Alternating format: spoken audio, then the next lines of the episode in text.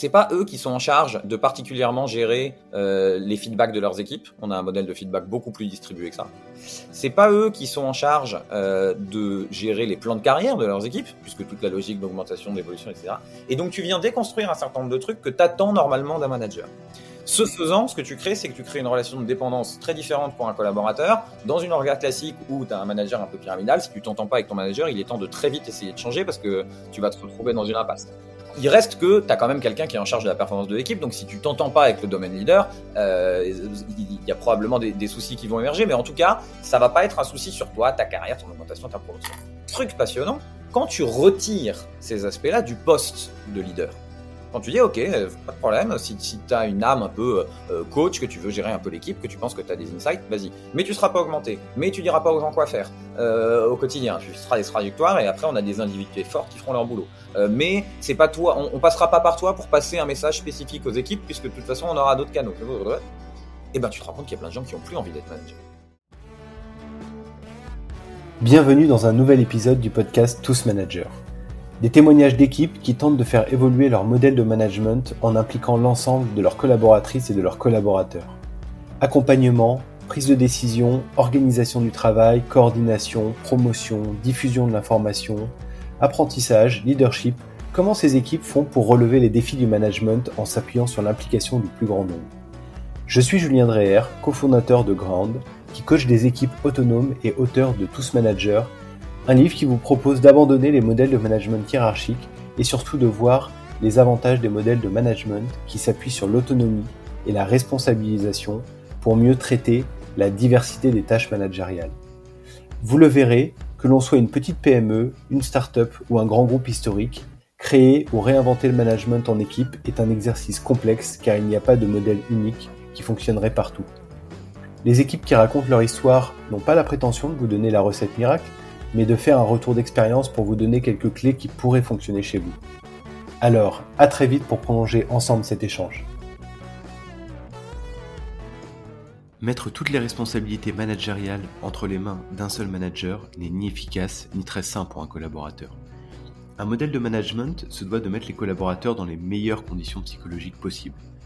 Comment agir de manière totalement libérée, parfois contre les convictions de son manager, quand celui-ci décide de votre quotidien et de votre futur dans l'entreprise.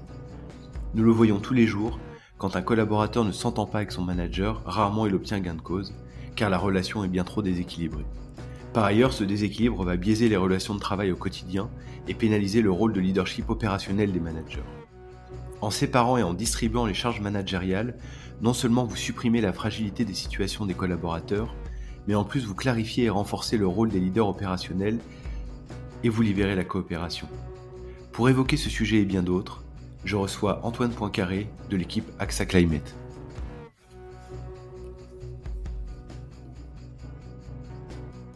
Bonjour Antoine, comment ça va? Salut Julien, ça va très bien, merci beaucoup. Ben, merci à toi, merci beaucoup d'avoir accepté de participer à cette série de, de conversations autour des modèles de management euh, on dit alternatifs. Je suis hyper curieux d'échanger euh, sur la vision et sur le modèle d'AXA Climate, hein, qui est un peu un, un, un, ovni pour moi. On va, on va voir pourquoi. Donc, tu travailles chez AXA Climate depuis 2021. Ouais. Euh, après une dizaine d'années d'expérience, euh, et c'est ça qui est intéressant aussi dans des structures, on va dire, au management plus classique. Absolument. Euh, chez AXA Climate, vous êtes une filiale euh, d'AXA euh, spécialisée sur les enjeux climatiques. Vous faites de la formation, de la production de contenu scientifique. Et puis, j'ai l'impression d'autres plein d'autres activités euh, dites régénératives, mais je te laisserai expliquer mieux euh, mieux que moi ce que ce que vous faites et, ce qui se cache derrière ce, ce, mot. Ce qui nous intéresse, c'est aussi qu'AXA Climate est, euh, une entreprise euh, expérimentale qui a mis en place, euh, on va dire en cohérence avec sa, sa raison d'être, un modèle de management qui est très organique, avec une forte autonomie à tous les niveaux. Et c'est intéressant de voir comment dans un groupe d'assurance comme AXA, qui, comme ses concurrents, ont en général des modèles assez classiques avec des lignes hiérarchiques pyramidales, des managements euh, N plus 1, N plus 2, N plus 3. Euh, bah, comment un modèle euh, comme AXA Climate, a pu émerger. Euh, et puis, bah, je te propose peut-être pour lancer un petit peu euh, ces, échanges, peut-être de commencer par nous présenter AXA Climate, ses activités, son histoire, et, et, quel est ton rôle, toi, dans cette organisation? Ouais, bien sûr, avec plaisir. Donc c'est une boîte qui a 5 ou 6 ans. Aujourd'hui, on est à peu près 200 et qui s'est créée autour de cette idée que comment aller aider des clients, et donc plutôt des entreprises, euh, à faire face au changement climatique et à s'adapter. Et que la réponse purement assurantielle allait pas être suffisante. C'était ça l'intuition de départ, que ça allait poser trop de contraintes. Donc un, un modèle euh, totalement B2B euh, alors, modèle complètement B2B au départ, on commence à toucher depuis à d'autres choses, mais ouais, complètement B2B. Ça part d'un véhicule qui existait déjà, qui faisait un type d'assurance un peu technique qu'on appelle de l'assurance paramétrique, qui se prête bien à assurer le climat. Et donc ça, ça existait. Ça existait depuis le début. À l'époque, la boîte s'appelait d'ailleurs pas AXA Climate, mais AXA Global Paramétrique. Et on a tiré ce fil-là. Et quand euh, le patron actuel qui s'appelle Antoine Denoy est arrivé, a repris AXA Global Paramétrique, donc intuition, je te dis d'aller chercher d'autres types de réponses.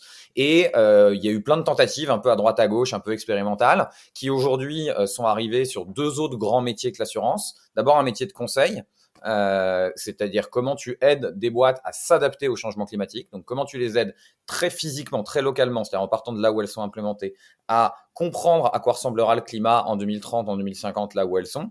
Euh, et à s'adapter. Euh, donc ça, c'est une première activité. Et la deuxième, c'est celle que moi, je pilote euh, et qu'on a lancée quand je suis arrivé, donc il y a, il y a bientôt trois ans. C'est une activité de formation.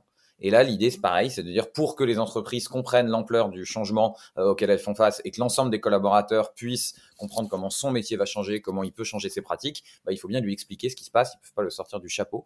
Euh, et donc, on, s'est lancé dans, dans, la formation, qui est peut-être effectivement le métier le plus éloigné du métier d'origine d'assureur, parce que euh, on forme des gens qui sont pas clients AXA, on forme parfois euh, euh des d'autres boîtes d'assurance. Enfin, c'est assez rigolo euh, sur sur des. Donc voilà, on se retrouve avec un peu ce grand écart euh, entre l'assurance, le conseil, la formation, et puis on a créé une quatrième business unit spécialisée sur les pratiques euh, on s'est beaucoup posé la question d'est-ce qu'il fallait la, remettre entre guillemets dans nos trois métiers historiques euh, ou, créer quelque chose à part. On est plutôt parti vers quelque chose à part parce que le régénératif, on en parlera peut-être un peu, c'est très nouveau, c'est très pionnier euh, et donc il y, a une manière d'approcher le marché qui n'est pas la même.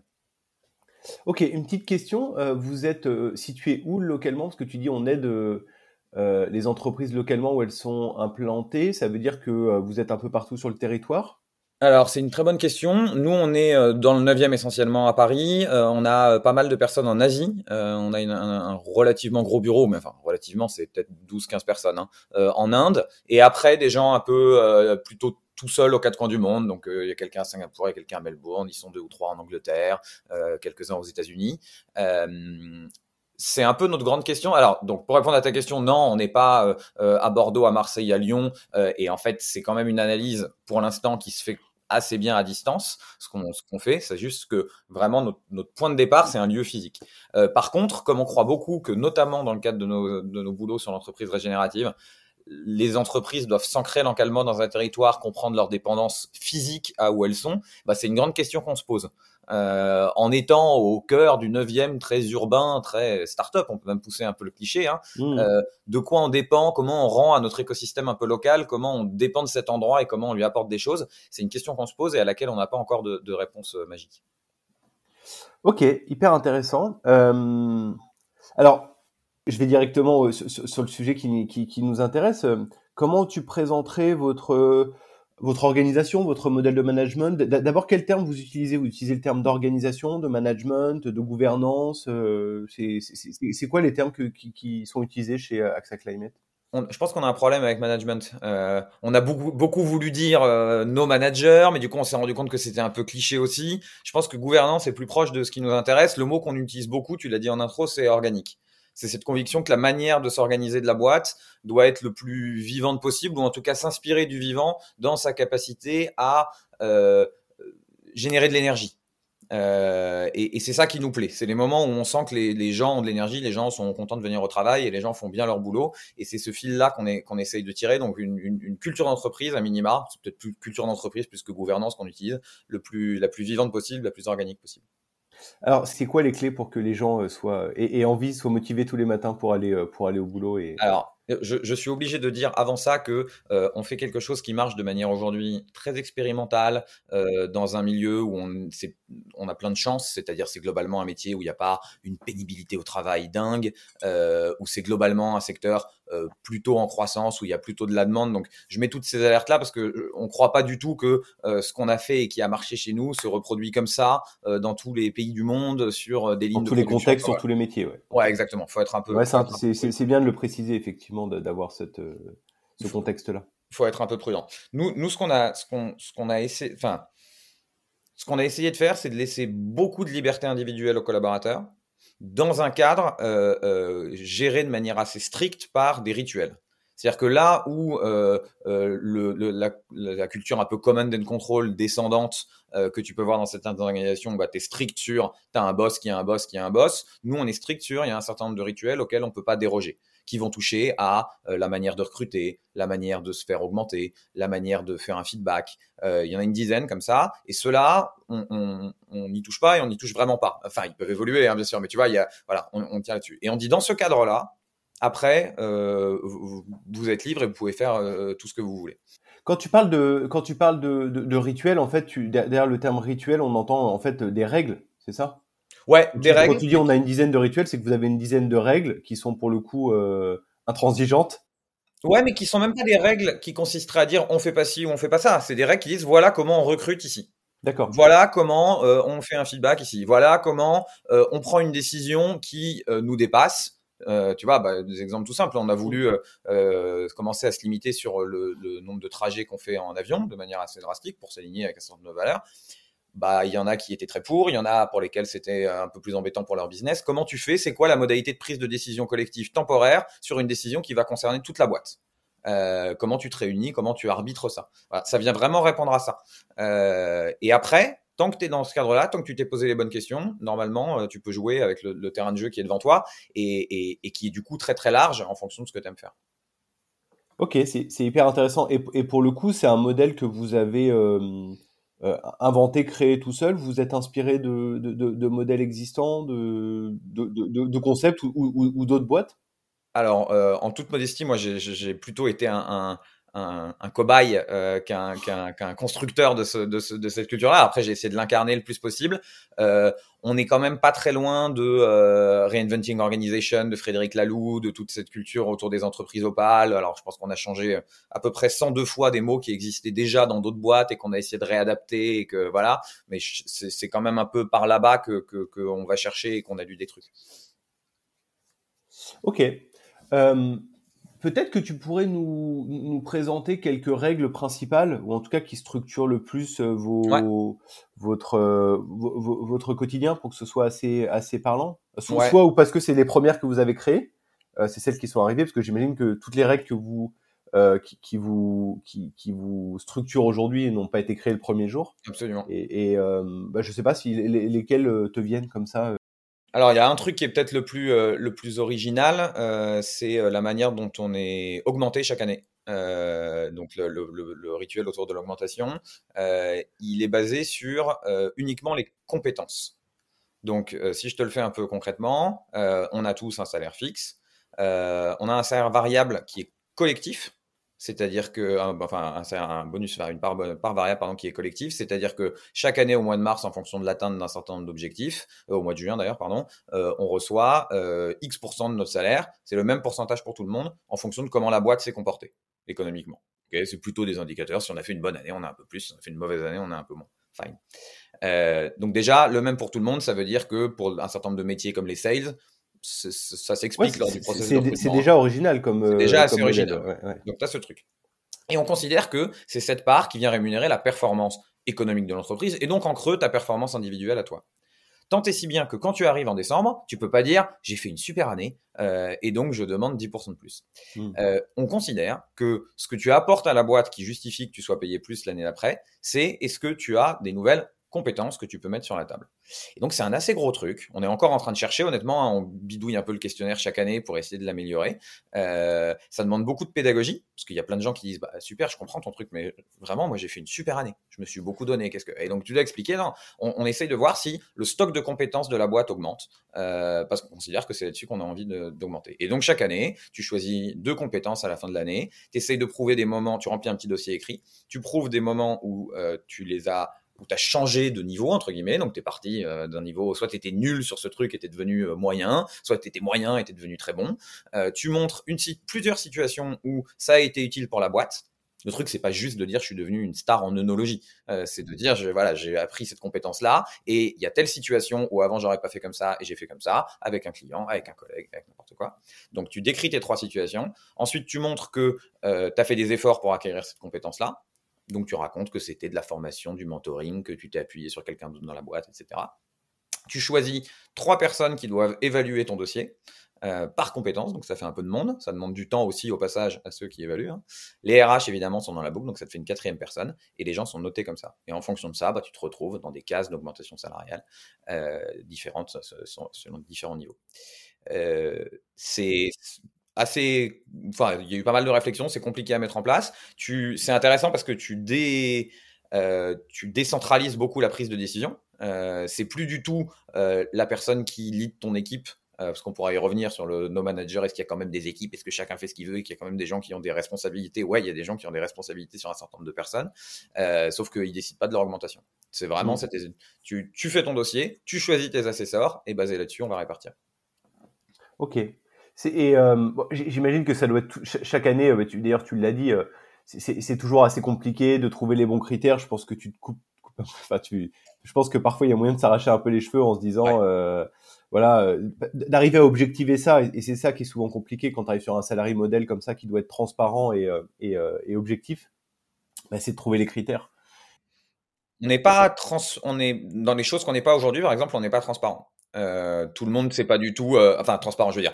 C'est pas du sur les critères, j'entendais. Alors ouais, ouais, sur les critères. On non, mais on a réfléchi, tu vois. Euh, Est-ce que un mode, parce qu'il y a d'autres modes, il y a des modes où tout le monde connaît le salaire de tout le monde, il y a des, des modes où c'est des grilles extrêmement objectives en fonction de ton ancienneté, ton niveau, parfois même ta situation perso. Hein. Il y a des boîtes dans lesquelles euh, c'était c'était Buffer, je crois, aux États-Unis, qui avait rendu public sa formule.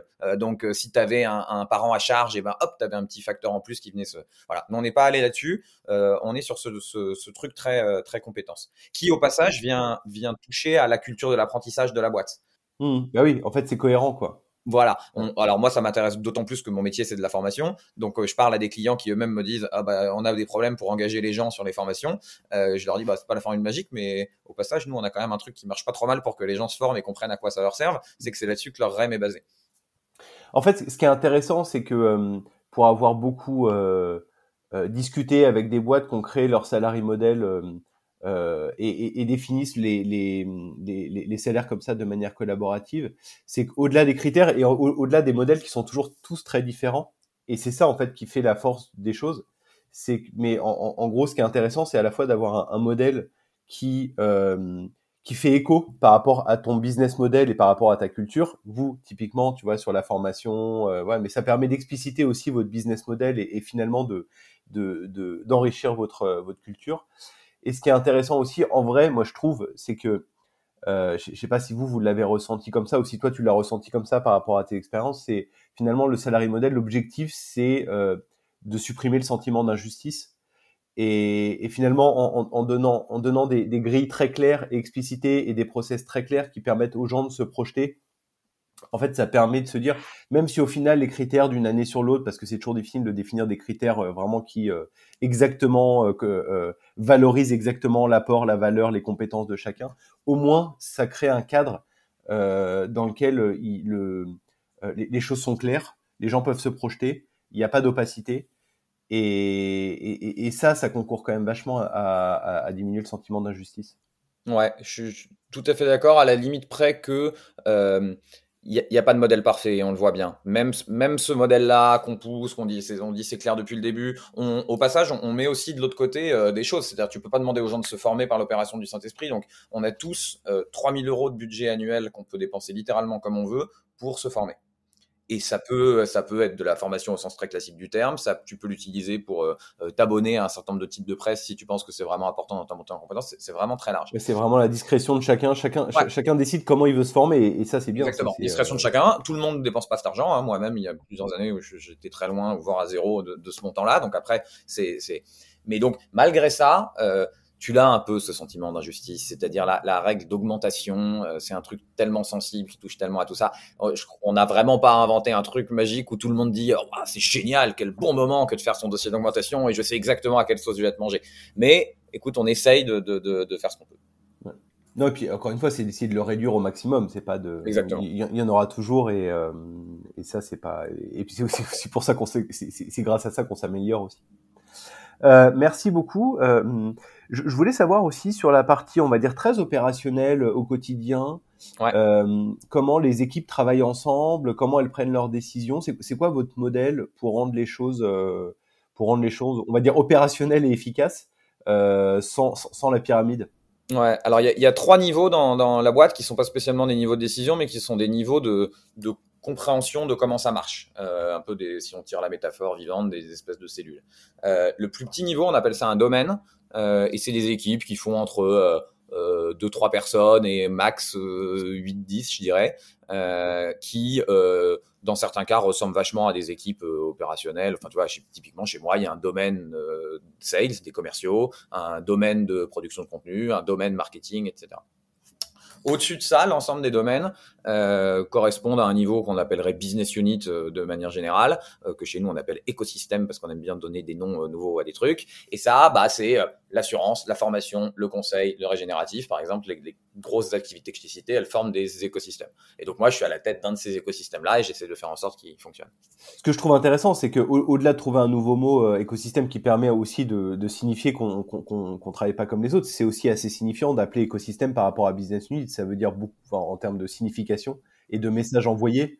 Euh, j'imagine que ça. Alors évidemment, ouais, le, on n'a pas choisi le mot tout à fait au hasard. Ce qu'on aime bien dans l'écosystème, c'est que euh, il y a cette logique de dépendance assez forte. Mmh, bah, c'est ce que j'avais en tête. Alors que business unit, il y a le côté, bah, en fait, euh, tu es indépendant, tu as ton business, ton compte de résultats et.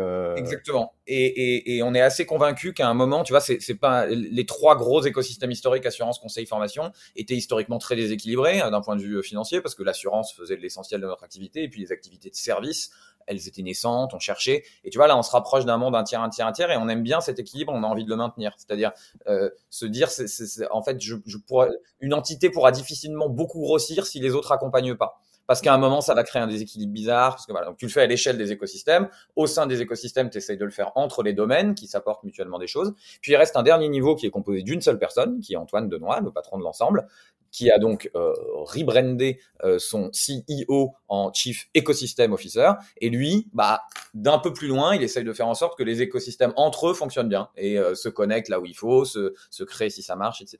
Et au sein de, de chaque écosystème, bah, nous, les patrons d'écosystème, on essaye de faire un peu pareil sur le, sur le domaine. Alors, une fois qu'on a dit ça, du coup, l'idée c'est que de manière euh, mensuelle, euh, pardon, euh, trimestrielle, euh, les domaines, de manière autonome, décident de leur priorité du trimestre. Donc ça, c'est une technique d'OKR un peu classique, si tu veux. Tu te dis, OK, les gars, c'est quoi nos priorités? Moi, je me charge de faire ça à l'échelle de l'écosystème, dire, voilà, gros, grosse maille, voilà où on veut aller, voilà les projets un peu prioritaires de l'année. Et chacun dit, bah, chez moi, en CAM, ça veut dire ça, chez moi, en sales, ça veut dire ça, chez moi, en marketing, chez moi, au contenu, etc. Et pilote ça. Donc ça, à la limite, Bon, euh, technique d'OKR un peu classique. Le truc que je trouve assez intéressant, c'est euh, la personne qui gère ce domaine, on appelle ça un domaine leader, qu'est-ce qu'elle a comme responsabilité qu'elle fait? Et là, on est au cœur de d'un truc qu'on a eu du mal à expliquer longtemps. Longtemps, on disait ouais, on n'a pas de manager parce que les managers c'est pas bien. Et puis on disait on est une organisation flat et on, on se cherchait, on comprenait pas bien ce qu'on voulait dire. Et alors c'est pire que tout ça quand tu commences à te chercher un peu et surtout que tu te rends compte que tu embauches plein de gens parce que tu vois, on est passé en trois ans de 80 à 200 personnes qui eux-mêmes euh, refont un peu leur sauce avec ce truc-là et, voilà, et ça, peut vite devenir un peu compliqué. Et en fait, ce qu'on a fait, c'est qu'on a dit, il y a des gens qui gèrent des équipes, il y a des gens qui sont en charge de la performance de l'équipe commerciale et qu'on avait dit qu'il fallait avoir tant de clients et bah soit on y arrive, soit on n'y arrive pas, si on n'y arrive pas, quand est-ce qu'on le dit, enfin ça c'est très clair. Simplement, ces gens-là, euh, c'est pas parce qu'ils sont embauchés comme domaine leader ou qu'ils deviennent domaine leader qu'ils sont augmentés, puisque l'augmentation on l'a fait sur la base des skills. Euh, c'est pas eux qui sont en charge de particulièrement gérer euh, les feedbacks de leurs équipes. On a un modèle de feedback beaucoup plus distribué que ça. C'est pas eux qui sont en charge euh, de gérer les plans de carrière de leurs équipes, puisque toute la logique d'augmentation, d'évolution, etc. Et donc tu viens déconstruire un certain nombre de trucs que t'attends normalement d'un manager. Ce faisant, ce que tu crées, c'est que tu crées une relation de dépendance très différente pour un collaborateur. Dans une orga classique où tu as un manager un peu pyramidal, si tu t'entends pas avec ton manager, il est temps de très vite essayer de changer parce que tu vas te retrouver dans une impasse. Des gros défauts que j'explique souvent euh, dans le modèle managérial, c'est que c'est euh, que ça passe sous sa casse quoi. Exactement. Et donc, tu alors, il reste que tu as quand même quelqu'un qui est en charge de la performance de l'équipe. Donc, si tu t'entends pas avec le domaine leader, euh, il y a probablement des, des, soucis qui vont émerger. Mais en tout cas, ça va pas être un souci sur toi, ta carrière, ton augmentation, ta promotion. Hmm. Truc passionnant, quand tu retires ces aspects-là du poste de leader, quand tu dis, OK, euh, pas de problème, si, si tu as une âme un peu euh, coach, que tu veux gérer un peu l'équipe, que tu penses que tu as des insights, vas-y. Mais tu seras pas augmenté, mais tu diras pas aux gens quoi faire euh, au quotidien. Tu feras des trajectoires et après, on a des individus forts qui feront leur boulot. Euh, mais c'est pas toi, on, on, passera pas par toi pour passer un message spécifique aux équipes, puisque de toute façon, on aura d'autres canaux. Et eh ben, tu te rends compte qu'il y a plein de gens qui ont plus envie d'être manager. Ben oui. Parce qu'en fait, t'enlèves tout le côté statutaire qui plaît. Euh, Exactement. S'ils peuvent plus dire, euh, j'ai mon, voilà, j'ai mon équipe de 5 machins. Et on s'est rendu compte de ça. Et du coup, ça fait des profils de gens euh, qui aiment bien manager hyper différents. Euh, et, et, tu leur files le mandat, en gros, de faire en sorte que les gens soient performants. Et on a un peu la conviction qu'entre performants et heureux, il n'y a pas beaucoup de différence. Enfin, tu vois, mmh. d'essayer d'aligner les gens entre ce qu'ils aiment vraiment faire et ce qu'on va leur demander de faire. Et quand tu trouves un peu cet alignement, en fait, ça génère des modèles très performants. En tout cas, pour l'instant, c'est ce qu'on constate depuis trois ans. Euh, et donc, c'est le boulot de ces gens-là. C'est le boulot de manière très, de, un peu proximité, en tout cas, de, de, de, de jouer avec, voilà les compétences que j'ai dans, l'équipe. Ils sont trois, quatre. Voilà ce que j'ai besoin de faire. Est-ce que je peux pas réinventer un peu le modèle, etc., etc. Et donc, finalement, ce qui est intéressant, c'est que euh, vous arrivez à, à, finalement révéler ce qu'il y a derrière un leader, c'est vraiment l'appétence, quoi. C'est-à-dire que, euh, comme tu disais, bah, en fait, moi j'ai envie de l'être ou j'ai pas envie de l'être, mais les, les, questions finalement de salaire, de statut, euh, de commandement ou, ou, d'autorité euh, au sens un peu négatif du terme parfois, euh, ne rentrent pas en ligne de compte. Et donc c'est vraiment, est-ce que j'ai l'appétence d'être leader ou au contraire, bah non, en fait, je suis très bien dans mon taf, je suis très bien dans ma fonction très opérationnelle et j'ai pas forcément besoin des responsabilités de leader. Quoi. Exactement. Et tu vois, euh, c'est sur, sur certains jobs, par exemple, leader commercial, head of sales, euh, il y a un certain nombre d'attendus. Et on l'a vécu sur certains recrutements où tu te dis, ah là, il faut que ce soit quelqu'un d'extrêmement charismatique, qui va parler plus vite, plus fort que les autres, qui va pousser son truc. Et bah, parfois, tu recrutes quelqu'un qui est pas du tout comme ça. Euh, il y a encore des résistances, honnêtement, hein, parce qu'on a tous dans notre tête, c'est quoi un directeur commercial? Et on a mmh. du mal à ça. Mais une fois que tu te rends compte de ce truc-là, tu te dis, mais attends, si j'ai notamment des commerciaux assez forts, des machins, mon directeur commercial, c'est pas son boulot, c'est pas de parler plus fort que les autres et de les motiver. C'est de les mettre dans le bon setup, c'est d'être clair sur quels sont les objectifs, c'est de pouvoir les aider sur des, des, des points du truc. Et ben tu libères plein d'énergie en fait. Tu ouvres un truc qui est, qui est, qui est très différent euh, et, et, qui est assez confort. Et on, on, fait marcher des équipes où les, commerciaux sont très commerciaux et le, le, le, domaine leader du, commerce, pas forcément du tout. Et ça marche très bien. Et euh, est-ce que, euh, pour s'arrêter sur les domaines leaders, et, euh, euh est-ce que vous avez remarqué des caractéristiques par rapport à, à, d'autres statuts en termes de turnover, en termes de profil, en termes de, bah, je sais pas, de posture et tout ça? Est-ce que, est-ce que toi tu remarques que ce modèle finalement a, a des conséquences sur, euh, sur ces Alors, profils? euh, on, on, fait le constat que euh, on a donc cette idée des écosystèmes, des domaines, de, de, que c'était un peu mouvant euh, d'une fois sur l'autre, parce qu'on re, on recartographie les domaines de manière euh, pareil trimestrielle. Donc on se dit, est-ce qu'il y a assez de domaines? Est-ce qu'il n'y en a pas un qui devient trop gros? On le réduit. Est-ce qu'à l'inverse, il n'y en a pas qui aurait vocation à se réunir? Et avec cette idée, toujours un peu tirée sur l'organique et le vivant, que est-ce que les domaines ont entre eux des interconnexions suffisamment fortes? Donc tu prends chaque domaine et tu dis, promis, j'arrive à ta question, je sens bien que je... Euh, tu prends chaque domaine et tu dis, euh, je dépends de trois autres domaines, est-ce qu'ils m'apportent quelque chose, est-ce que je leur apporte quelque chose Et si à un moment, tu as un domaine qui, qui est plus capable de dire, je dépends de tel autre, ou je... c'est qu'en fait, il, est, il y a une espèce de truc plus très vivant, qui est plutôt du domaine du legacy, où tu as gardé ton domaine parce que tu as trouvé, trouvé ça chouette d'avoir ton domaine. Je, je m'arrête là, mais ce qui est intéressant là-dessus, c'est que, euh, pour faire le lien entre cette idée-là et avant, c'est que je pense que vous, avez cette agilité ou cette flexibilité-là pour vous adapter en permanence en termes de modèle et d'écosystème et, de, et de, de, domaine, justement parce que vous avez retiré le côté sacralisé ou statutaire du leader ou du manager, parce que c'est souvent un frein dans les, on va dire dans les entreprises traditionnelles, c'est qu'ils ont du mal à repenser parce qu'ils se disent, ben, en fait, si on supprime cette équipe, qu'est-ce qu'on va faire du manager? Si on fusionne les deux, ben, en, fait, on aura deux managers lequel on va mettre? Et en fait, c'est souvent un frein. J'aimerais te dire que c'est j'aimerais te dire que c'est génial. Tu sens encore que c'est un peu chaud. Tu vois, quand on a un domaine où on se dit malgré tout, c'est encore euh, pas évident, quoi. Tu, voilà, tu sens encore que, alors que c'est marrant, hein, parce que ce statut, euh, je veux dire, il, il, fait pas que tu rentres dans une espèce de faux codir. On n'a pas de codir. Moi, j'ai pas de mmh. réunion hebdomadaire avec des espèces de chefs d'équipe à qui je passerai des messages. Enfin, donc tu sens, mais, mais tu sens encore que même moi, au moment de le construire, si, si on, on, on, a un peu de, de, de, de, voilà, on y va doucement, on y va à, un peu à pas de loup. Euh, mais c'est ce à quoi on travaille, c'est justement être capable de faire exactement ce que tu dis, d'avoir aucun problème. Et l'autre truc, euh, pour répondre à ta question sur les profils, c'est qu'on a à peu près un an et demi de recul sur ça, euh, et on pense qu'on a été un peu light sur la formation des domaines leaders. Ouais. C'est-à-dire justement de leur dire, on attend de quoi de vous exactement? C'est quoi, c'est quoi ce job? Qu'est-ce qu'il n'est pas, etc., etc. Et donc on a un, un, sujet l'année prochaine, enfin 2024, qui va être de, de, prioriser ça et de dire comment on équipe. Tu vois, c'est une, une, cinquantaine de personnes, je pense, sur les 200, les domaines leaders. Euh, Qu'est-ce qu'on leur donne comme jeu de compétences pour, pour, pour justement définir un peu ce profil et, ce qu'on attend d'eux. Ok.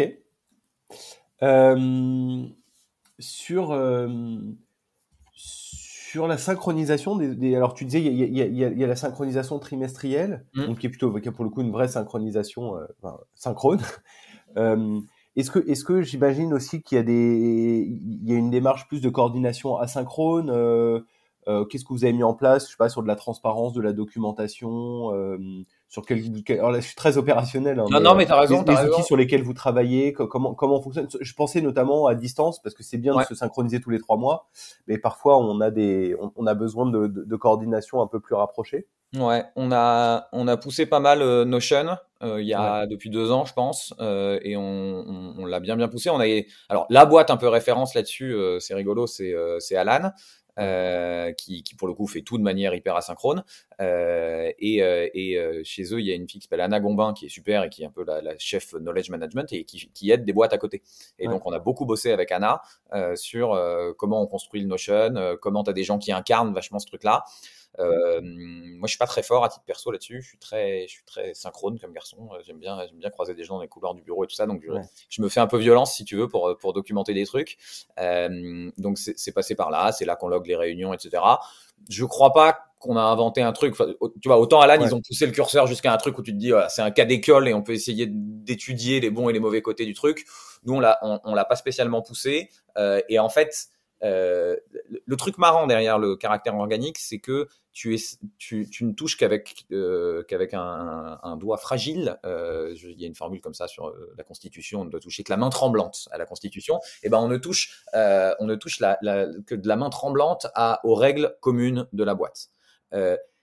Par exemple, euh, il y a des équipes chez nous qui ont beaucoup de gens à l'étranger, auquel cas tu te dis, mais évidemment, faut et quand je te parle d'étranger, je te parle d'étranger en Inde ou des choses comme ça, donc tu as des jeux de décalage horaire compliqués. Bah là, évidemment, il faut documenter beaucoup plus de trucs.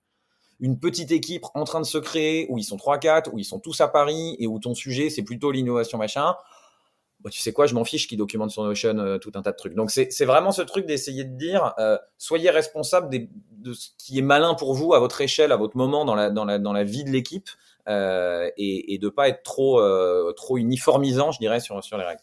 Ça, c'est hyper intéressant parce que c'est souvent une question, c'est pas souvent, c'est une question qui revient systématiquement, c'est qu'est-ce qu'on doit documenter? Et parce que, en fait, si on documente pas assez, bah, finalement, on crée, euh, on, manque de résilience, on, on, va générer du gaspillage, de l'inertie. Mais si on documente trop, ça prend beaucoup de temps.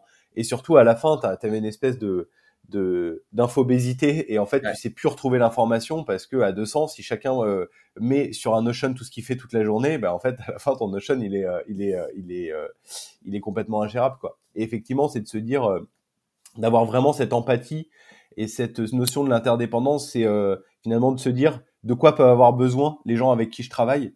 Et, et si demain je suis pas là je suis en congé je dors je sais pas je suis absent je suis malade c'est le week-end n'importe de quoi peuvent avoir besoin les, mes, mes, mes, collègues, mes collègues proches ou mes collègues un peu, plus éloigné. Bah là, là, là, à nouveau, alors désolé, ça va faire un petit moment sustainability, mais la manière dont on est en train de mettre les entreprises un peu dans une seringue sur comment tu gères ton rapport à la fois au climat et à la nature, et c'est grosso modo des réglementations plutôt européennes qui sont en train de faire ça, c'est que les boîtes doivent cartographier à la fois leurs dépendances et leurs impacts sur le climat, sur la nature, sur la biodiversité, sur ce que tu veux. Et ce gros travail dépendance-impact, euh, il, est, euh, il, est assez intéressant parce qu'il s'applique assez bien à ce que tu viens de dire. Mmh.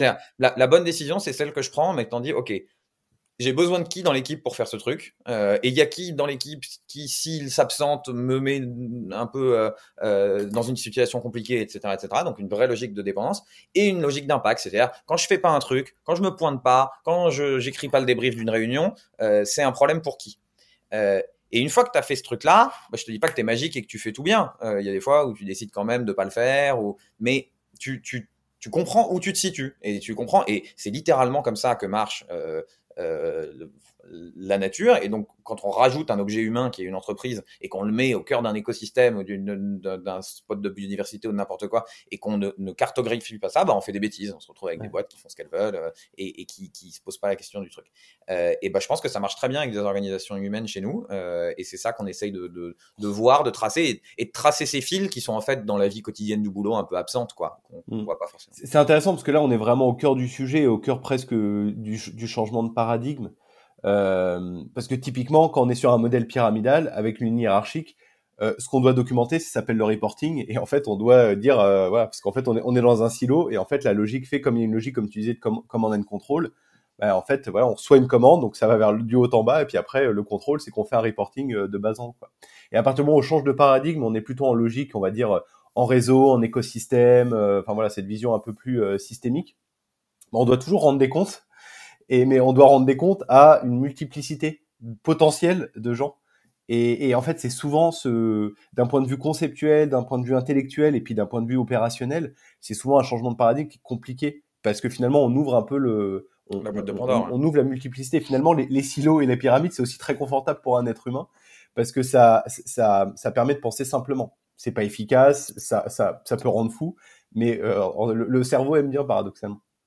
Bah, c'est pour ça que tu dois. Euh, faut que ce qui est en face dans, la, dans le deal, je dirais, euh, c'est cet aspect un peu de, de, vitalité, de plaisir, de bonheur au travail, appelle ça comme tu veux, et d'énergie. Euh, mm. euh, parce que si, si, on a fait ça aussi, je pense, c'est pas seulement euh, euh, parce que c'était amusant et que ça permettait d'expérimenter. C'est aussi en se disant la, la, la, manière de penser effectivement très pyramidale, très euh, je silote et j'optimise chaque silo pris indépendamment. Je fais en sorte que la production marche mieux et puis que le contrôle de gestion marche mieux et puis et à la fin je ferai ça. Le, le sentiment qu'on avait, c'est qu'arriver à une certaine échelle, ça, ça dévitalise quand même beaucoup les organisations. Bien sûr. Euh, ça, ça, fait des gens qui ont plus la, la, la, la, photo de pourquoi ils travaillent, qui comprennent pas l'intensité qu'ils peuvent ou doivent y mettre. Et donc c'était ça qu'on voulait essayer de recréer aussi. C'était un, truc où chacun, parce que euh, il fait exactement ce qu'il aime ou qu'il veut faire, en tout cas il s'en rapproche, et il pense sa dépendance et ses impacts, euh, bah, bosse bien, bosse bien et, il prend une, en tout cas il trouve une forme d'énergie. Parce que plaisir, je pense qu'en plus c'est compliqué. Plaisir, on se mêle de ce que ressentent les gens et de, c'est peut-être pas le bon mot, mais en tout cas il y met une espèce d'énergie euh, plus forte. Hmm. Et euh, alors. Euh, je, voulais aborder un autre sujet. Tu disais que donc effectivement les domaines leaders n'ont pas cette fonction, on va dire management hiérarchique et accompagnement global de leur de, de leurs équipiers. Alors du coup, ça se passe comment l'accompagnement, on, va dire, du recrutement euh, et, on va dire l'accompagnement, tu parlais de feedback tout à l'heure. C'est quoi le modèle chez vous? Alors, euh, je pense que sur l'accompagnement, il y a encore des choses où on se cherche. Euh, sur le recrutement, pour le coup, on commence à être plutôt pas mal. Alors, à nouveau, hein, euh, ça marche dans un monde où on a plutôt de la chance, on a une marque employeur qui marche bien, on a plutôt des candidats. Enfin, voilà, mmh. il y, a plein de, de caveats. Et, et, un monde dans lequel vous recrutez et vous licenciez pas, c'est aussi. Ouais, alors on a eu quelques départs et comme on en a et, et, on n'a pas toujours bien su les gérer. Enfin, tu vois, on sent bien qu'on est aussi moins. Effectivement, on s'est fait le muscle sur le recrutement plus que sur le départ, ça c'est sûr. Euh, mais sur le recrutement, euh, on a essayé de débiaiser le truc le plus possible. Euh, et donc l'idée, c'est que euh, donc on fait une scorecard de manière assez habituelle euh, où tu lises des compétences. Donc ça, on n'a rien inventé.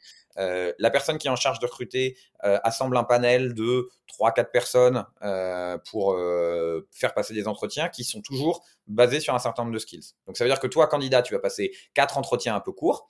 Euh, c'est beaucoup, euh, plus probablement la personne que tu as vue en amont, tu vois, donc ça peut commencer à faire beaucoup, mais euh, ça sera normalement vraiment pas les mêmes parce que bah, Julien, il va t'évaluer sur une ou deux soft skills plus ta capacité à tenir un business plan, et moi, je vais t'évaluer sur trois autres trucs complètement différents. Ça, ça crée un truc qu'on n'avait pas du tout anticipé, mais effet de bord pas bon. parfois, ça crée des entretiens hyper déshumanisés. Tu vois, tu as des gens qui arrivent et qui disent Ok, moi je vais vous évaluer sur votre capacité à parler anglais et ABC. Et, du coup, les candidats à raison se disent Attends, euh, je sais qu'on avait dit qu'on faisait court, mais là j'ai une demi-heure, je sais pas qui est le mec en face de moi. Enfin, tu vois, par rapport à l'entretien un peu généraliste, on s'est retrouvé parfois dans des, petits, des petites impasses. Ça peut être un peu violent, ouais. Ouais. Euh, donc, on, donc, pareil, bah, faut faire un peu de pédagogie avec le candidat aussi, expliquer que c'est comme ça que ça marche et tout. Et puis, on, on nous, nous-mêmes, on a fait attention pour dire, OK, tu as trois compétences, mais mettons un peu d'humain global et essaye de donner un avis sur ça. Donc, tu vois trois, quatre personnes, ça peut aller très vite. Nous, on se réunit ensuite, euh, bah, le, le, pool de gens. Euh, il y a une personne qui a la décision très claire, c'est la personne qui est en train de recruter. Euh, donc, normalement, c'est un domaine leader. Et par contre, chacun donc, donne son évaluation de la note. Tout le monde a un droit de veto. Donc tu si et à ce moment-là le, recrutement saute et, et, voilà. Donc tu le fais comme ça, le plus débiaisé possible parce que bah, s'il y avait tôt, il y avait tôt. Et franchement, pour l'avoir vécu, même un candidat que j'aimais beaucoup, quand j'ai deux, trois personnes qui publiquement parce qu'on fait ça, on sait pas, ils m'envoient des notes en disant je suis pour, je suis pas pour cette personne, qui publiquement disent je pense qu'il y a telle faiblesse, je pense que c'est vraiment chaud. Je, le sens pas. Ah, tu vas pas, tu vas pas. Quand bien même la décision elle est chez toi, même sans veto, tu commences à dire tu vas pas, ou tu réorientes un peu le truc. Tu peux aussi mm. dire bah ok, euh, donc cette personne-là va pas être bonne pour tel job, mais peut-être pour tel autre. Comment je tourne un peu le truc autour de, de la personne.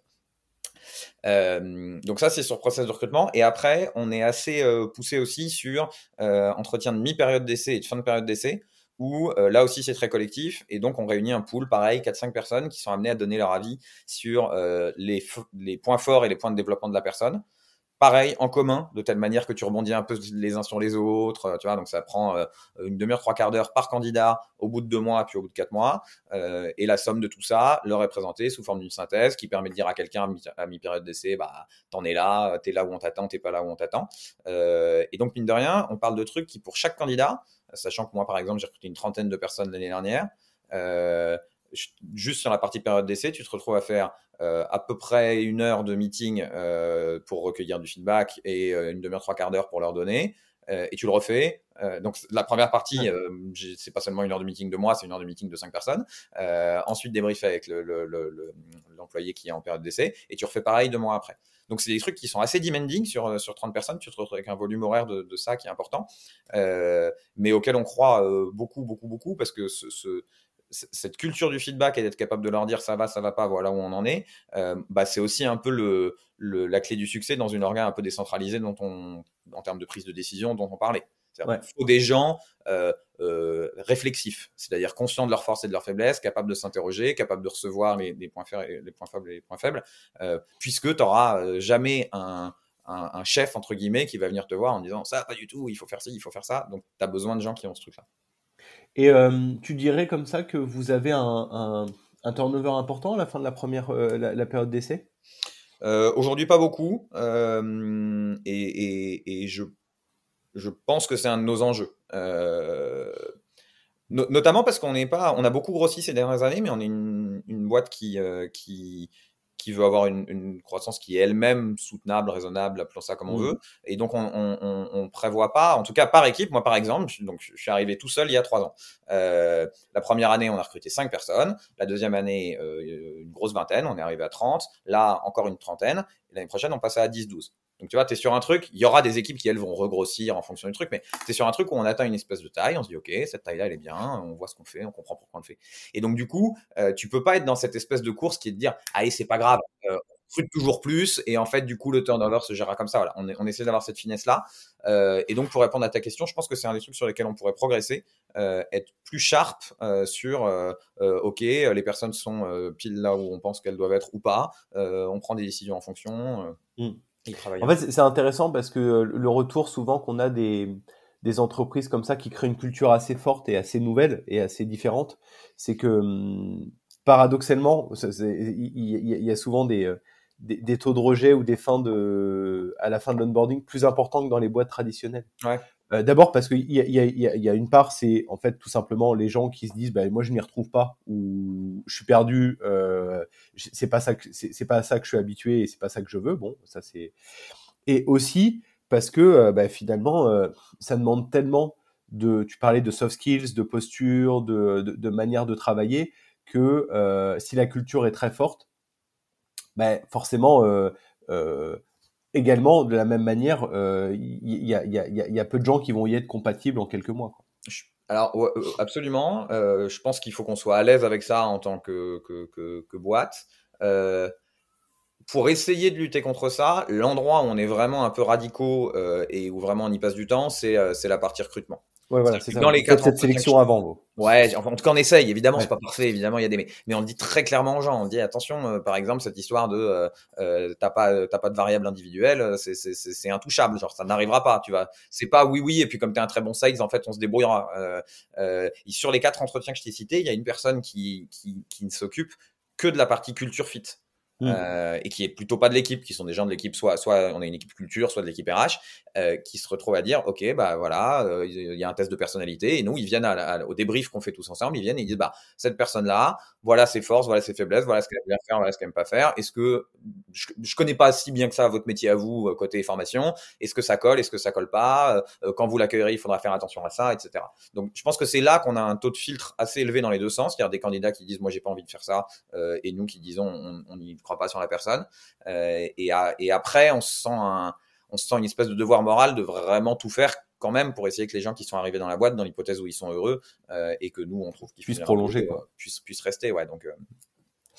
Ok, et sur, euh, on va dire, l'accompagnement au quotidien, donc là, on, on, a, passé, on a passé sa période d'essai. Euh, com comment ça se passe, le, le suivi, l'accompagnement Tu parlais de feedback tout à l'heure? Ouais, alors ça, c'est un truc qu'on a ritualisé, mais, mais, mais, qui est pas le même partout, je dirais. Euh, par exemple, il y a un truc euh, important pour la boîte qui est, euh, il, y a un, il, y a un, créneau de feedback hebdo où tu tires au sort des binômes et qui se réunissent, c'est le mercredi à 15h30, après un gros meeting, on est tous là, et qui doivent se faire un feedback, ok, en, en, en paire. je le dis et j'espère que mon boss n'écoutera pas, je n'arrive pas du tout à faire ça. C'est-à-dire que moi, prendre un mec, euh, et pourtant c'est un des fameux 10 feedback obligatoires, machin, ouais. prendre une personne euh, complètement au hasard, euh, dans l'équipe ou pas dans l'équipe, euh, et lui dire live un truc que tu as fait cette semaine, que j'ai vu, que j'ai pas vu, que je t'ai pas dit sur le coup. Enfin, tu vois, il y a. Donc, moi, par exemple, ça, j'y arrive pas du tout. Bon, je fais des efforts, j'essaye et tout, mais globalement, je suis pas bon sur cet exercice-là.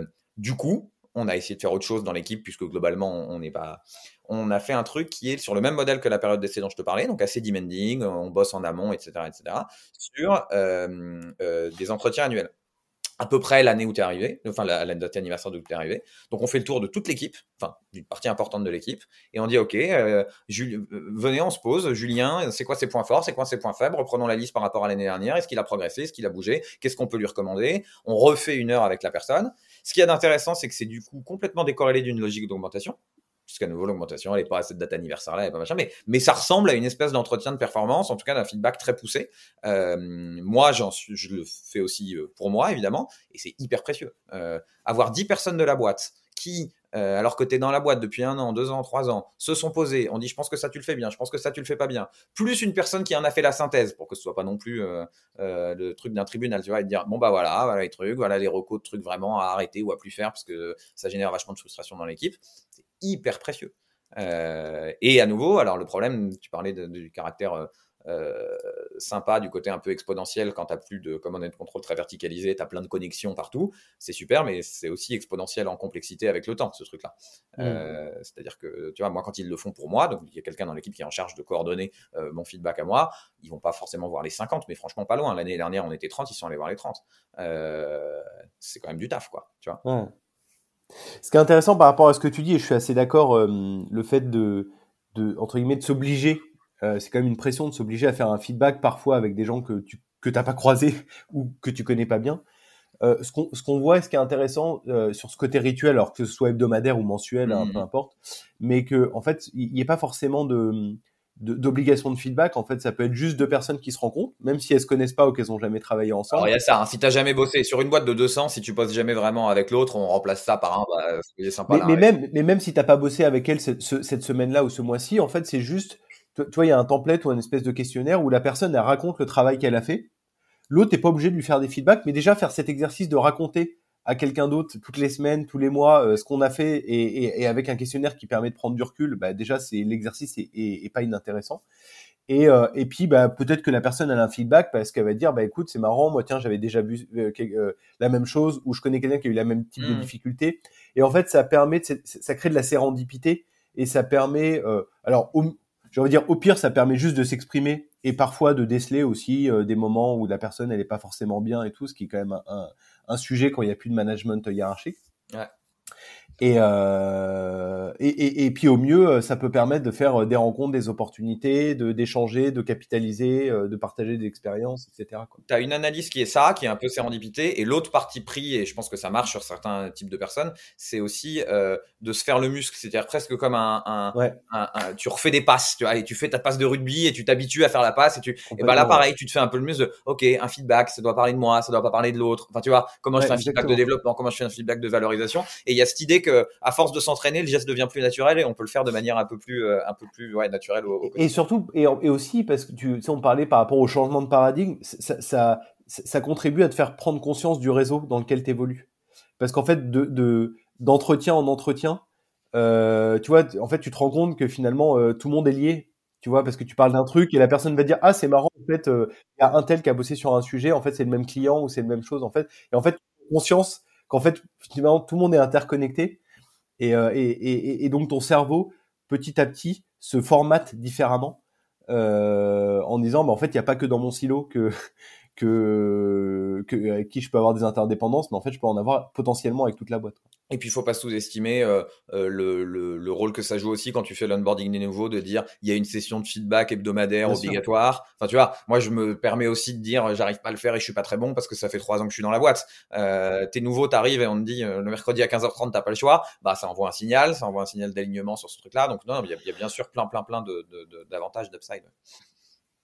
Tu dirais que c'est quoi les, les, les, un peu les conditions de réussite pour que ce modèle il fonctionne? Est-ce que, est que, vous avez peut-être pu analyser, vous avez pu analyser ça un petit peu C'est une bonne question. Alors bon, ça n'engage un peu que moi parce que je, à nouveau, hein, es, euh, euh, une des raisons qui fait qu'on a eu besoin de ce modèle d'organisation, je pense, c'est qu'on est un peu à la fois une seule grande boîte et trois boîtes.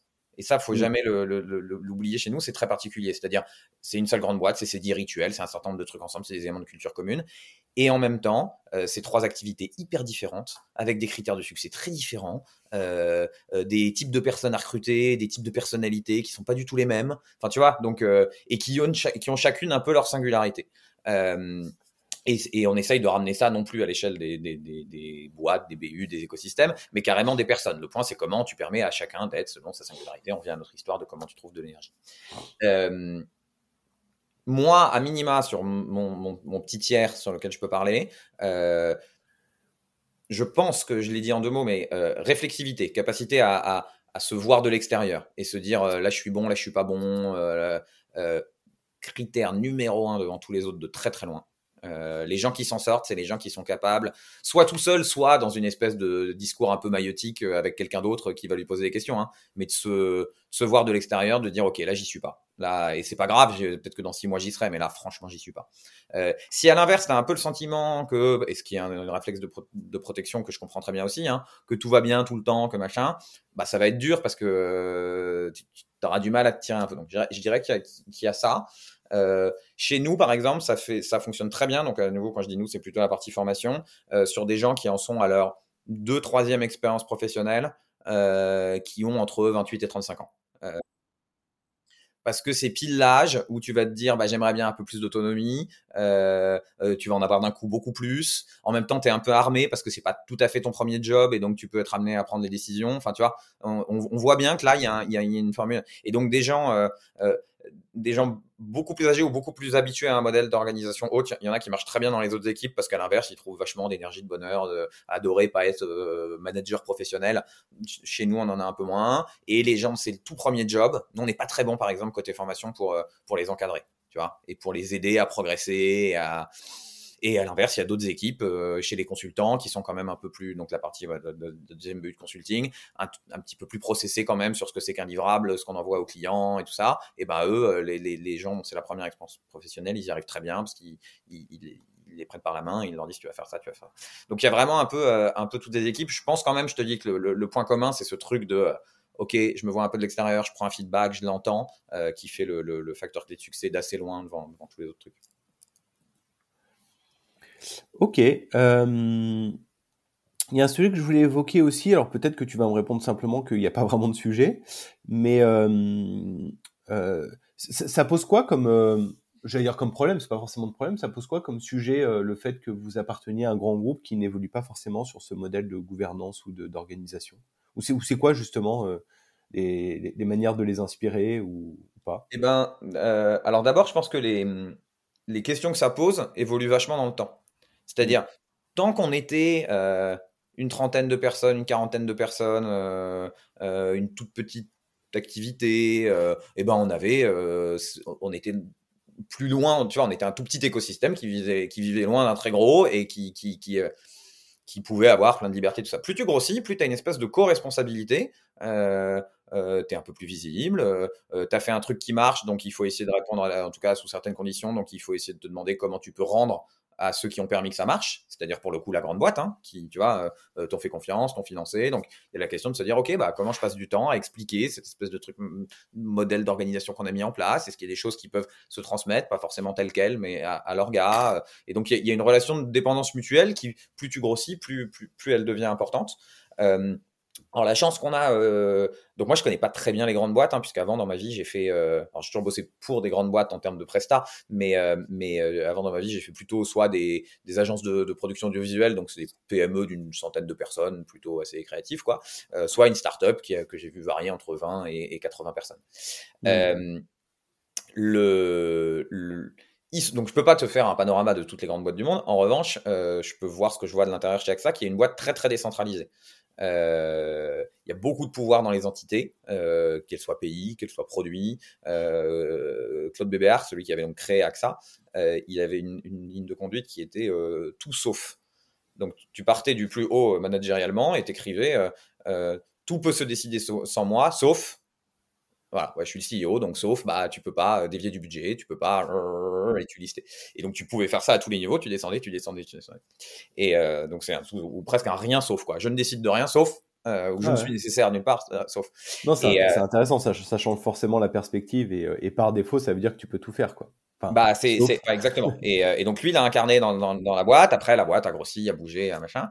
Et donc, donc, on, on, pour répondre à ta question, du coup, dans une culture de boîte plutôt décentralisée qui n'a pas forcément vocation à dire il faut que cette entité-là fasse exactement comme l'entité d'à côté, euh, bah, ça se passe plutôt bien. Euh, mais ça se passe plutôt bien aussi parce que je pense qu'on a une conscience aiguë, à nouveau, de nos dépendances et de nos impacts. C'est-à-dire, euh, euh en fonction de nos stades de maturité, en fonction de ce qu'on pense qu'on peut apporter, en fonction de, eh ben, on y va de plus en plus. On passe du temps avec les équipes, euh, euh, je dirais plus classiques ou en tout cas des entités d'AXA plus importantes et à qui on dit bah voilà on a fait ça regardez est-ce que ça vous intéresse est-ce que ça vous intéresse pas est-ce que vous voulez qu'on en fasse un petit pilote chez vous et, à l'inverse euh, elles nous sont extrêmement précieuses parce qu'à mesure qu'on arrive à ne serait-ce que 200 personnes bah on, il y a des règles qui s'imposent à nous euh, qu'on maîtrise mal aujourd'hui. Tu vois, aujourd'hui, on est les, chiffres que je t'ai donnés quand je t'ai dit on est 200 et il y a euh, 10 personnes en Inde, une personne en, Amérique, un machin. Ça, si t'es pas au sein d'une boîte comme AXA, ça marche pas. Hein. Personne en tant que startup de 200 va s'amuser à aller faire du droit social américain et puis deux personnes en Angleterre. Euh, euh moi, par exemple, l'équipe qui s'occupe de chez moi, elle a démarré en France. Aujourd'hui, il commence à dire, bah, on sent bien que la maturité est telle qu'on voudrait aller en Allemagne ça serait compliqué dans n'importe quelle startup. Tu dirais, OK, bah, faut créer une entité allemande et tout. Bah là, tu peux dire Allo AXA. Ah, OK, euh, ça serait possible de, tu vois. Donc, euh, c'est ce truc d'apport mutuel, je pense, qui, tant que tu respectes ça, euh, tu, tu, tu, le fais de manière à, peu près saine. Et, honnêtement, aujourd'hui, moi, j'avais un peu d'appréhension, honnêtement, en arrivant dans une filiale de grands groupes du CAC 40, euh, venant de ce que j'avais vécu moi, et plutôt d'une culture de, de l'itération rapide, de me dire, est-ce qu'il y aura des lourdeurs? Et honnêtement, j'en vois très peu aujourd'hui. Euh, enfin, je vois très peu d'inconvénients de downside avec parce que je te dis, je pense qu'il y a cette idée de qu'est-ce qu'on vous apporte, qu'est-ce que vous nous apportez, qui, est respectueuse. Ok, intéressant. Euh, c'est quoi vos les, un peu les, chantiers en cours ou à venir euh, sur votre modèle, euh, les choses dont vous avez déjà anticipé les limites et qui font qui font partie de vos vos, vos, vos Il y en a pas chantiers. mal. Cette année, le gros chantier, c'est euh, l'autonomie. Euh, et par autonomie, on veut donc renforcer, parce que tout l'enjeu, c'est d'éviter que euh, ce qui a bien marché à petite échelle ne s'étiole. Et donc, par exemple, tu pourrais tomber dans un syndrome qui est comment je fais quand si mes domaines leaders deviennent un peu petits chefs. Mm. C'est une possibilité, si tu veux. Mm, c'est un risque. Alors, si, si, tu, si, si tu dis à tout le monde, vous avez attention, vous machin, tu peux essayer de faire en sorte que l'organisation y réponde, mais c'est un petit risque. Et, et, pour ça, du coup, on, on, on, dit aux gens, vous êtes très autonome. Par contre, il faut une espèce d'autonomie consciente.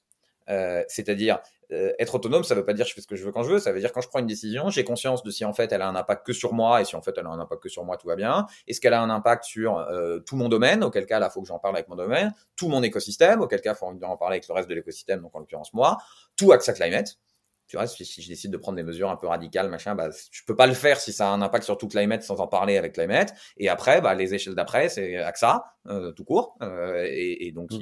et puis, tu peux aller plus loin, tu peux aller jusqu'au monde entier. Tu peux, euh, et ce, ce, travail de chacun, de, quand il veut prendre une décision, de voir jusqu'où il implique, euh, c'est un truc sur lequel on, on, veut beaucoup travailler cette année.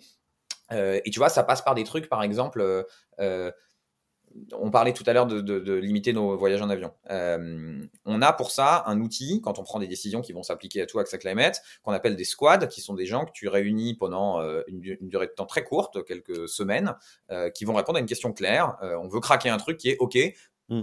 on met quoi comme limite sur l'avion? Un sujet transverse, quoi. En sujet, sujet, transverse et puis lourd, compliqué, qui va avoir des impacts sur le business, mais qui en même temps est très aligné avec ce qu'on fait sur sustainability. Tu vois, tu es sur un truc. Et, et donc, il y a des gens qui ont été nommés représentants de chaque euh, écosystème. Euh, et la première fois, on s'est un peu loupé, c'est-à-dire que euh, les gens qui y sont allés étaient étaient pas des gens qui avaient conscience que la responsabilité, on, leur demandait pas leur avis en fait, on s'en fichait. Ils représentaient quelque chose. en l'occurrence, ils représentaient leur écosystème. Qu'est-ce qui était possible, pas possible. Si on limitait trop le voyage en avion, est-ce qu'on remettait en cause le BP Est-ce qu'à ce, moment-là, on pouvait remettre en cause le BP Bah peut-être. Enfin, tu vois, il y a plein de, de, de, questions auxquelles tu peux répondre.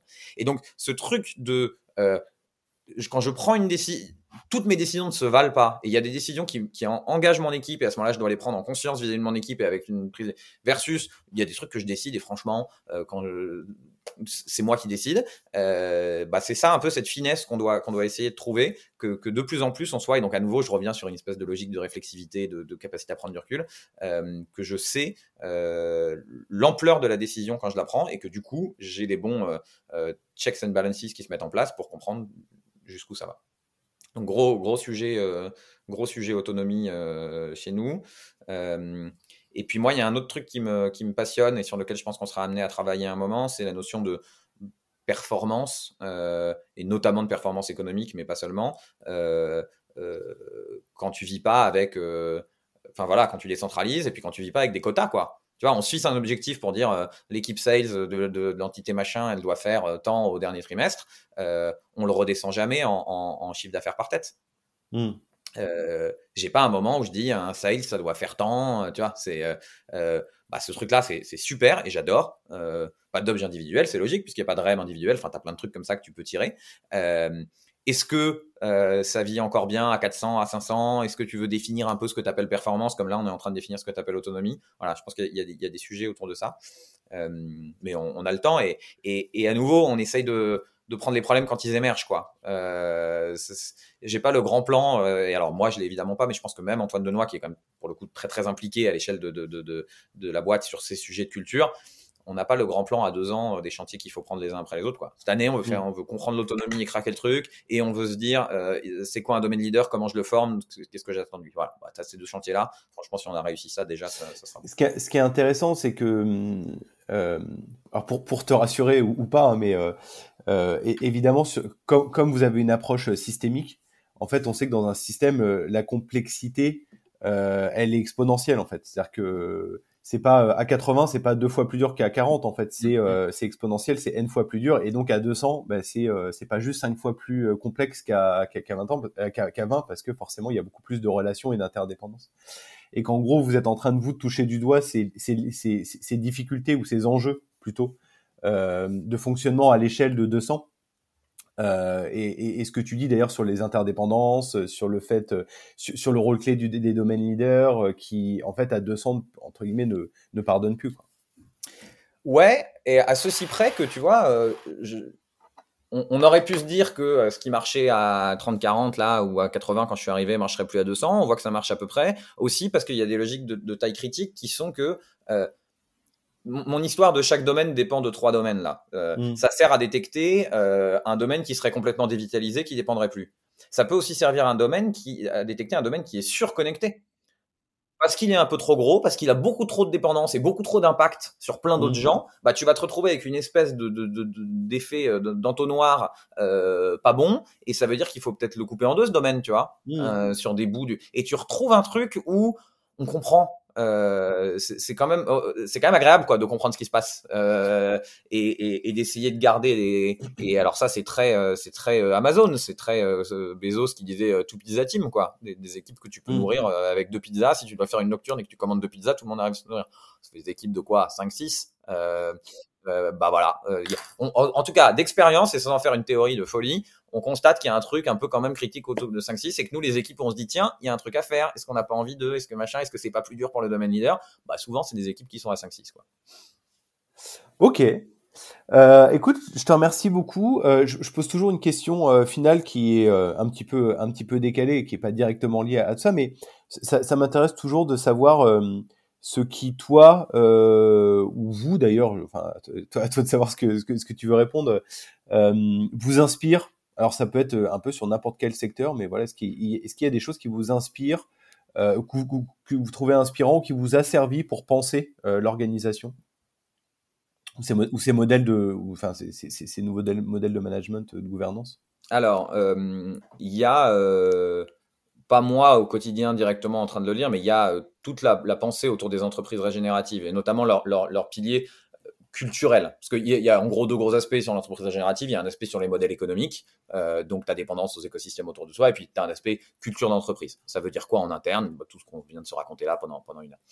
Euh, il y, a beaucoup de gens qui ont écrit là-dessus aux États-Unis. Donc, les gens chez nous qui ont été vraiment les penseurs de comment ça marche, ils ont lu du Carol Sanford euh, et, tout un tas de, de, gens comme ça, notamment, je te dis, aux, US, que ça, que ça a beaucoup inspiré avec des, des livres très business, enfin des livres, des cours, des conférences, tous ces trucs-là. Euh, moi, j'ai du mal à lire ces trucs. Euh, moi, les, tous les livres de business, mais surtout n'importe quoi, hein, sur euh, le marketing, le sales, le machin, ça me déprime, putain. Et alors, j'adorerais pouvoir te dire dans l'autre sens, génial, il y a tel truc de la culture pop qui m'inspire à mort, tu vois. et pareil, enfin, si je regarde une série et que je me dis ah là, quel formidable parallèle sur le management, je, je me regarde moi de l'extérieur et je me dis putain t'es pas en train de, de, de prendre un coup là, tu vois? Donc donc du coup je je suis pas non plus partisan de ah putain j'ai regardé The Office et j'en ai tiré trois enseignements clés que je vais vous enseigner machin. En revanche, il y en a un qui avait fait ça très très bien. Donc si les gens ont envie d'être inspirés par des choses un peu extérieures, euh, un livre, un film, une série, euh, j'avais écouté un podcast de Rémi Guyot. Rémi Guyot, il bossait au produit chez Blablacar. Ah ouais, je, je connais. Euh, et maintenant, je crois qu'il est, je crois qu'il est indep.